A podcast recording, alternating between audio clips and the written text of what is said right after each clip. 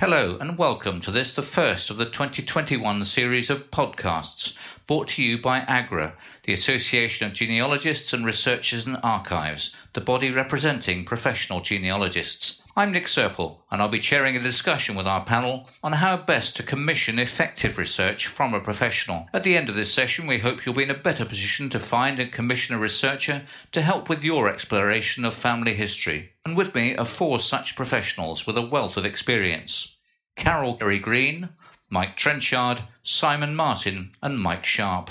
Well, I'll kick this off with you, Mike Trenchard. Our clients come to us with a wide variety of issues, some of them quite complex. When you are presented with a new query, what information do you need so you can give your client the best advice?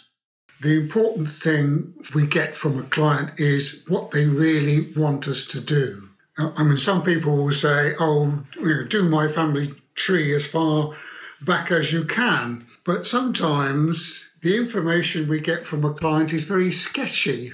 And we can spend quite a considerable amount of time trying to sort out what the client really wants. It's important for the client to tell us that so we don't repeat what the client has already done for himself. Often, often an amateur genealogist will have done quite a lot of work online, perhaps uh, themselves. But without knowing what they've done, it's a little difficult to proceed. If they provide us with documents that they've had, you know, birth, marriage, death certificates, or, or, any other documents that they may have, then that gives us a, a good start. Sometimes, of course, clients may want something very specific. They want the military service records of their grandfather or something like that. And, but uh, if they want a good service from a genealogist, then they need to provide as much information as possible. One of the issues that comes up is that sometimes they do present us with lots of facts and information they've gathered, but not always properly sourced. Do you think it's the responsibility of the researcher to actually go back over and check all that to make sure that the sources are correct for the information they've given us? Absolutely. Sources are key because without the correct sources,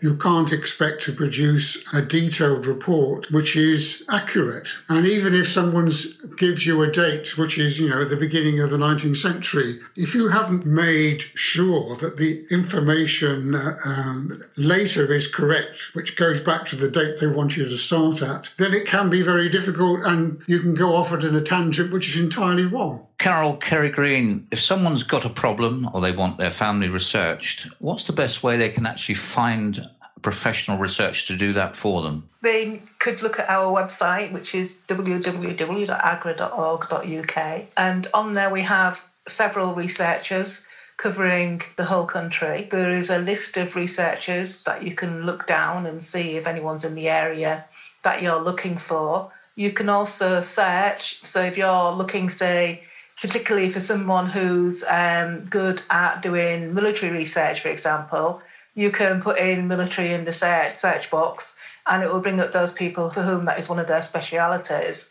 Similar to if you want to look for a particular geographical area, you can either, you know, search for it on the search box, as well as having the list of members. We also have a map which shows where all those members are situated. If you're looking for a researcher in Cumberland, for example, you can zoom into that area and those people who are in that area will come up. Once you've found that, you can look at their profile on their member page, link to their website, and get more information. And you can also, if they've got the address, you can contact them direct or telephone. And you've also got the chance to email them direct from the page which comes to us as a researcher from the AGRA website. So there's several ways of getting in touch through that website and certainly recommend having a good look around before deciding which researcher you're going to go with. I suppose one big advantage of using an AGRA researcher is that they're part of a network of other researchers so that you're not just getting the researcher you're actually going to commission. They might well have a contact that could help with a problem somewhere else that they can relay back again. Yeah, I mean, that's perfectly true. I mean, from my own experience recently, I'm doing research with a gentleman in Yorkshire that we've been working on for quite some time, and he found me through the AGRA website. But I've recently commissioned research in Lincolnshire and uh, in the Northwest through some of our associates on, on the website, um, contacting them and got them to do some work for us. And also, we, because we get together in meetings with our local colleagues, it's often easy to get to know people and get to know what their areas of expertise are. And also, through doing other get togethers and everything, you get to know what other people's areas of expertise are. And it's very easy if you get someone who contacts you and they want something that you're not either confident with or you don't have experience with or you're too far from the archives in London, someone who you can contact that you can pass them on to. So it's very good that, you know, they don't just get one researcher, sometimes they get about four or five. That's value for money if nothing else is. Mike Sharp, we have a you have a new client. It's obviously very important for us as researchers to establish a good relationship with that client. How do you set that up in terms of communication, information exchange, that sort of thing? Well, now we come to the business side of things. Obviously, this is a very a very personal aspect. Every researcher uh, works in a in a different way. I think generally the client should, uh, or the prospective client should expect to uh, receive a proposal uh, from the researcher that demonstrates that the researcher's understanding of, uh, of what is being asked. That could be uh, a letter or a, an email setting out how they would uh, propose to approach the work. That's the, so the sort of sources that they would consult, the archives that they would visit if that's clearly necessary, uh, from the outset. Uh, and of course, estimates of time and cost. That the, uh, the financial side of things can often be um, very difficult to, to estimate. We um, often don't know where a trail will lead and uh, how much um, effort will, will be required. So that's why very often researchers will quote an hourly rate and perhaps try to agree with a client a certain number of hours uh, in advance and uh, agree things in blocks. Also, how um, payment will be uh, will be made, whether it's going to be through a bank or through um, PayPal or some other means. So um, all these are, are very important aspects at the commissioning stage, so that the client knows what to expect and when, and also the researcher is clear about what they're going to deliver uh, and when. Mike, I think these days um, some people do worry about personal information, don't they? And in terms of handing it to other people or to, to a researcher, how do we deal with that? As genealogists, most of us would be registered with the um, Information Commissioner, who sort of regulates exchange of, of personal data. Generally, we would, uh, I think, offer uh, assurances to, to clients that we um, uh, would not uh, communicate uh, information to uh, to third parties. In most cases, of course, we're researching things which are um, quite far in the past, where um, the privacy of um, of living people doesn't necessarily uh, arise, but obviously it does in, in, certainly in, in some sorts of cases where we're trying to to trace missing relatives. I think again it's another aspect that needs to be clarified at the commissioning stage. Important to establish that relationship from the beginning. Then would seem to be the message. Simon, when clients come to us, sometimes it's not that easy to actually pick up exactly what they want us to do. There are so many different queries. You know, what do they want? Do they want a chart? Is it just a breakdown of brick wall? Are you picking up work that's been done already? Do they want specific documents? How do you tease all that out and then produce your prospectus for them to how you best deal with that? It's, it's quite difficult sometimes because you get the most vague request which comes through often without names or dates or even places, and it's very difficult to deal with very vague requests. So I sort of start off with checking this. It's got nothing to do with adoption because there are certain regulations there which mean that specialists have to deal with adoption, and then trying to tease out whether it's a total brick wall that you can never get over. If it is a John Smith born somewhere in the Wigan area in 1840, then maybe quite a lot of John Smiths in the Wigan area, and you can never actually get to the bottom of, of that and its client expectations. Often there's family tales now, these often have some truth attached to them, but it might actually be a different line of the family altogether than the one they think it is. It may be at a different generation from where they think it is, and sometimes have to do a family reconstruction in order to try and find out where that tale's coming from. Some people just think because they've got the same name as a famous person that they're related to that famous person. There are a number of people who believe they're related to Samuel Crompton, for example, in Bolton. Basically, most of the people related to him don't have the Crompton surname anymore. Some people believe they're descended from George Stephenson, but George Stephenson has no male descendants with the surname Stephenson. So it's a case of trying to work out whether it's a goer or not that the surname is definitely a relative because you're basically doing the research twice. You're researching the famous person backwards and you're researching their family backwards and hoping that they coincide. Also, if case has been with another researcher, it's worth trying to get hold of their reports, working out why the client doesn't want to use that researcher anymore and see if it's something simple that you can do because of your location or because records have moved on since that original research was done. Mike Trenchard, I think people who watch the television program, Who Do You Think You Are, imagine that after 10 minutes work, we'll take it into a room where there'll be sitting a person wearing white gloves, usually, opening a huge ledger who will tell them exactly what happened to their ancestor in 1673. How important is it to get over to people that documents go missing, people go missing? Sometimes there is no information available, but they are paying for your time, not for the production of any that, evidence. That is very, very important. If a client comes to you and it expects you to do it in a very quick time, especially if they want a you know a full family tree back as far as they can get, then it is very difficult for them that they have to understand that what they see on the television programs is the result of months and months of work, probably by a whole team of researchers. And therefore, what the TV programs are showing you is the most entertainment value. They might have researched a lot more than you actually see in the television program. They have just chosen what really is best for the television. And it is important to say that the work that you will do will comply with the details that they've given you at the beginning. In fact, in the report, is it is important right at the beginning of your report to, to say exactly what the client has asked you to do so that you can report exactly on what the client wanted. Also, I mean, you mentioned earlier about other uh, researchers' reports, and sometimes a client will give you that report as a starting point. Well, it is important for genealogists in their reports to give full sources of absolutely everything that they refer to, so that if someone picks up your report in in five years' time, for instance, they will know exactly what you've done. So they don't repeat what you've done, especially if they they value the kind of work that you've done. And they can go on into a, a new area of research confident that what has been done before is correct. I suppose it's quite useful to mention what you haven't done as well in that context. Absolutely. And, and sometimes at the end of a report, you'll give uh, suggestions for future work on the basis of what you've done already. Carol. Following on from what Mike just said there, it's I think it's a matter of managing expectations as well, because people will come to you with all sorts of expectations that, as Simon was saying earlier, that they're descended from someone particularly famous in the area.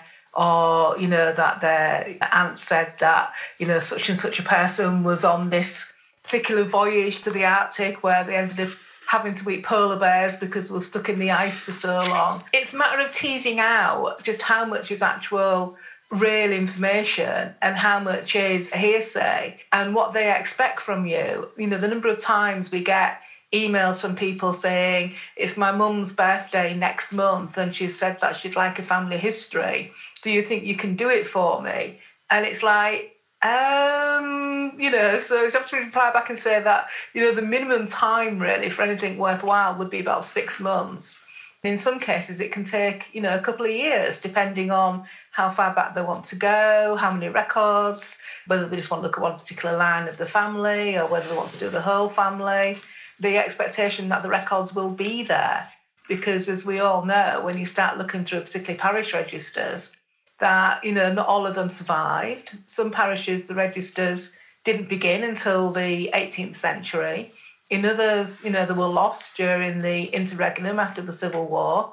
Like there's one parish, uh, Hessle, where the top page of every page in the register is illegible because it's been water on it. So you can only really read the bottom half of every page. If your person you're looking for is in the top half of that page, you know, you're a bit stuck really. I always, when I'm contacting clients, I always remind them that, you know, it's so long as the records are there and their ancestors are mentioned in the records. And also, I think Mike sort of like mentioned this in passing, but they often will say to you, well, if you can't find him, do I have to pay you? And uh, my response to that is, well, I've still spent the time looking for them. It's not like no win, no fee situation. But a number of times people have said to me, well, you know, you didn't find anybody, so why do I have to pay? And it's like, well, yes, but I still spent three, four, five hours looking for them. So the managing expectations of what a client wants is very important. And I think that's something that, as Mike Sharp was saying, about getting that set up before you you commence the research and making sure that people are aware that it's not like it is on TV and that it takes a lot longer than that. It's interesting. I had a phone call from someone I knew works for a national newspaper a few months ago saying one of our readers has traced their ancestry back to Robert the Bruce. Would you be able to check it? And I said, well, by when? He said, well, we're printing it tomorrow. And um, I, uh, I declined. I did explain to him it might cost him many hundreds of pounds to get a genealogist to actually do that. Mike Sharp, you wanted to come in on this? Uh, yes, I just wanted to uh, reiterate what uh, Mike and Carol was, were saying, really. I mean, uh, very often defining what is and is not available is one of the most important parts of a project. I think a lot of people have the expectation that uh, when you know when they hit a brick wall, it's because they haven't found that the information is out there, but they just haven't found it. Everything should be online.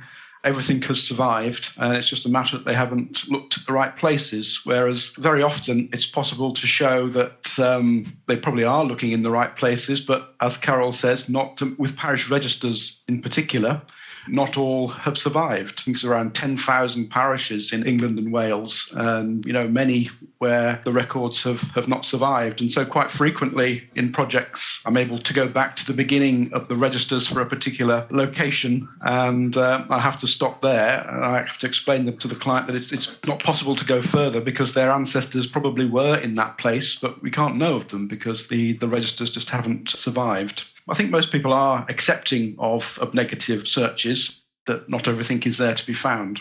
Parish registers particularly difficult during the Commonwealth, of course, when the um, state took over registration from the church for a period of time. Some of the registers I've come across, parish register, it becomes a register of births, marriages, and deaths, as opposed to the baptisms, marriages, and burials that the usual parish register takes over. And then after a period of about several years, it reverts back again. But you also get the same situation where the vicar or whoever he was at the time, in his wisdom, decided to move the original parish register or to take it home with him or to try and keep it in some respects that didn't fall into the hands of, of the enemy, so to speak. And those registers are never found again. It's interesting, but it's uh, a bit more difficult when you're researching. Mike Trenchard, it just sounds as though perhaps some clients don't fully appreciate how scattered and sparse documents are in some areas of research. I think that's true. For instance, uh, people are often interested in service records of World War One. Well, unfortunately, 60% of them were destroyed by enemy action in the 1940s. Fortunately, my grandfather's records are just no longer available and that can be very difficult. There are other ways you can try and get round it by looking perhaps at war diaries if you happen to know the the regiment that the individual served in.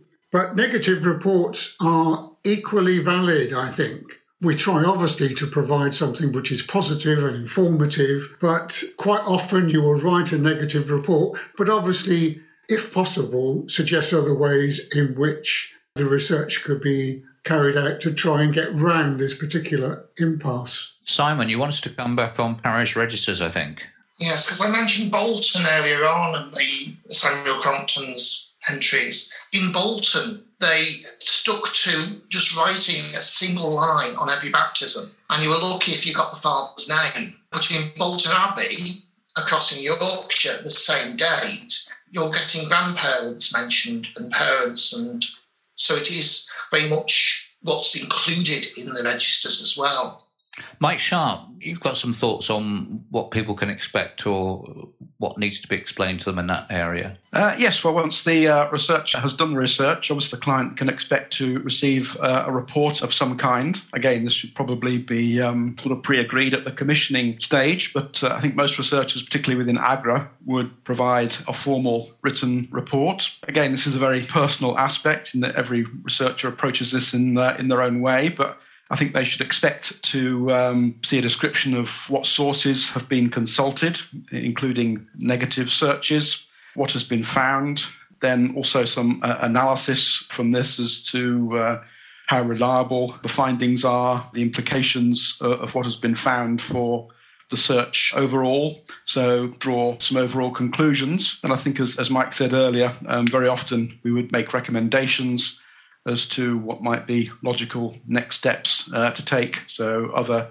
sources uh, to look at, other archives to visit, perhaps other interesting areas that have been flagged during the, the, uh, the course of the research that uh, could also be looked into. Reports don't necessarily need to be dozens of pages. A good report should be quite concise, uh, and of course, also very important that it's fully referenced so that any other competent researcher can pick it up and look at the sources and documents that have been used and be able to go back to them to verify them. Very often, it's people come to us when the reports that we receive.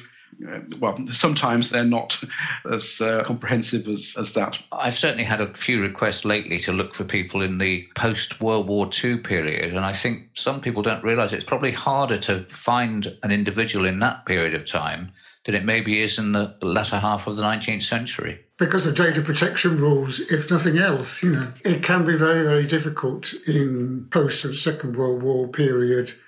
And often that's a period that you might want to look at if you're trying to source information on living relatives. This is the area in which uh, heir hunting companies perhaps uh, concentrate on, but it can be very, very difficult. It's important to try and find a way forward by finding documentary evidence in whatever way is possible. In the more recent period, sometimes you have to use newspapers and things like that, but you need a date, and often that's the thing that the client doesn't have.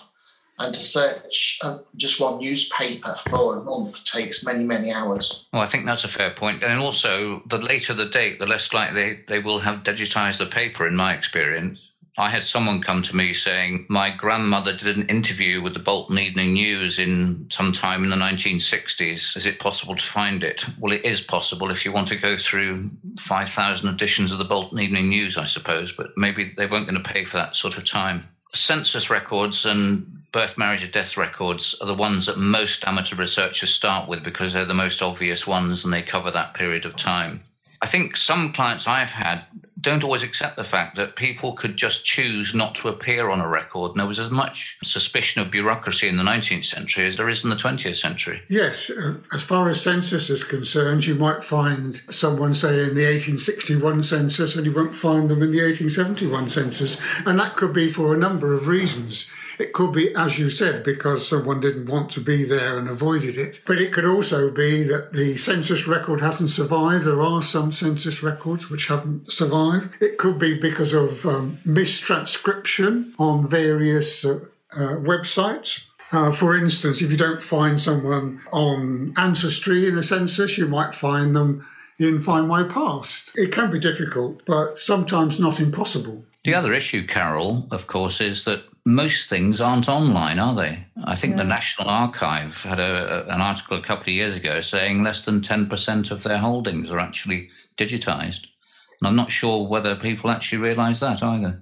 No, I think a lot of people don't realise that. I think um, a lot of people think they can do the majority of their research online and that they don't actually have to ever step into an archive to find any information. The way that I usually explain it to people is if you think about an iceberg, what you see above the water is only a small bit of the whole iceberg. There is usually several times more below the water. And that's the same with records being online or in archives.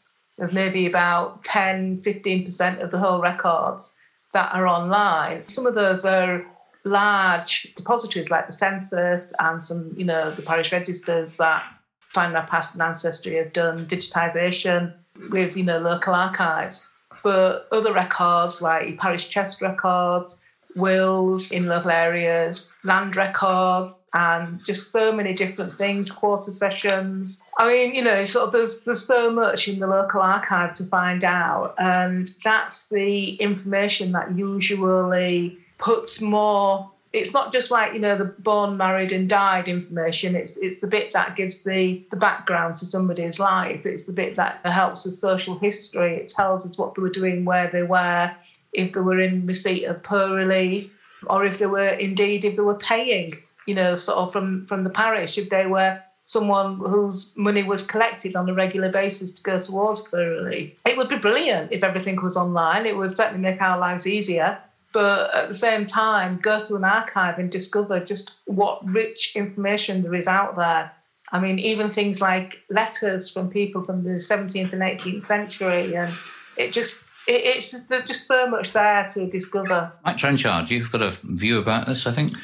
We have to remember that the subscription sites like Ancestry and Find My Past are only digitizing the records they feel they can sell. But as Carol was saying, there are many, many records in record offices which are gold dust to us, particularly in a particular piece of research, but they're obviously of little interest to some of the big uh, uh, database companies. You know. That's, that's a good point. A lot, lot of family papers that do have a lot of information are never going to be of interest to Ancestry or Find My Past because it's a niche thing, isn't it? One example I have is uh, records in the Court of Chancery. You can find out an enormous amount about a family, even maybe find a family tree inside the court records. However, they take an enormous amount of research time to get into. And it can be quite expensive to find to spend that amount of time, but the, the rewards can be tremendous. Mike Sharp. Well, I agree with with what's been said. I mean, I think part of the, the challenge for us as professionals is actually uh, explaining to uh, to clients the potential range of sources available.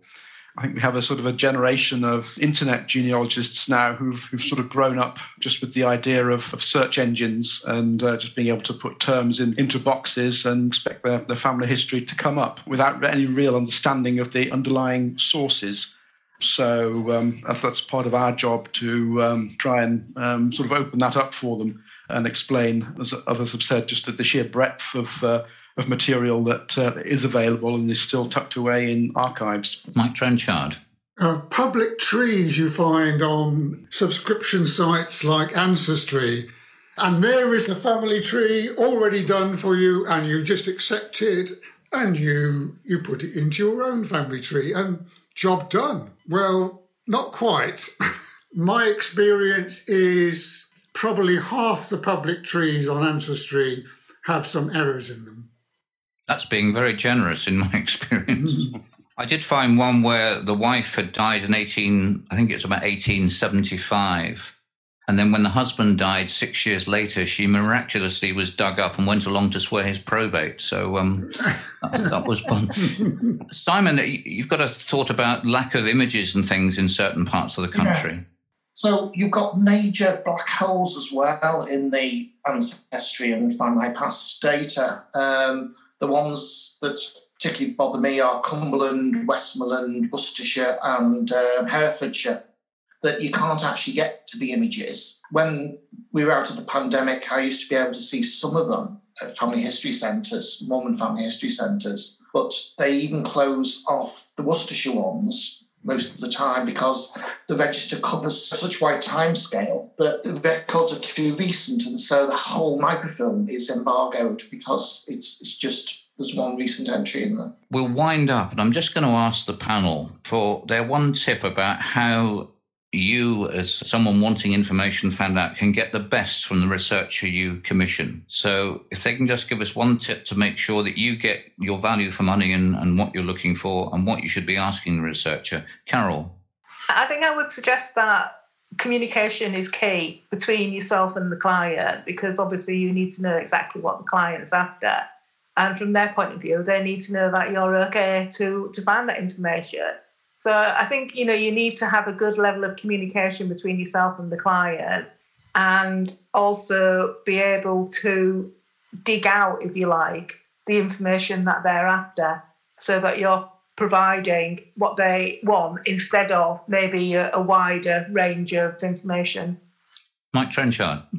I think you have to remember, or clients have to remember, that data is only as reliable as the person who supplies it. So if you're dealing with, say, birth, marriages, and death certificates, the registrar is not going to check uh, in any great detail what the client is telling him. So what you see on a certificate may be entirely fictitious. And that applies also to things like census records in the past as well. Simon. Set an aim, a single aim, stick to that aim, tell us all the things that are relevant to that aim and don't, by the way, go off and tell us all about somebody who may or may not have lived in the castle. Finally, Mike Sharp. My um, tip would be for the clients to be succinct, to tell the researcher everything that they need to know in order to tackle the, the, brief that you're giving them, but no more. Don't swamp us with information that is not directly relevant to the, uh, the questions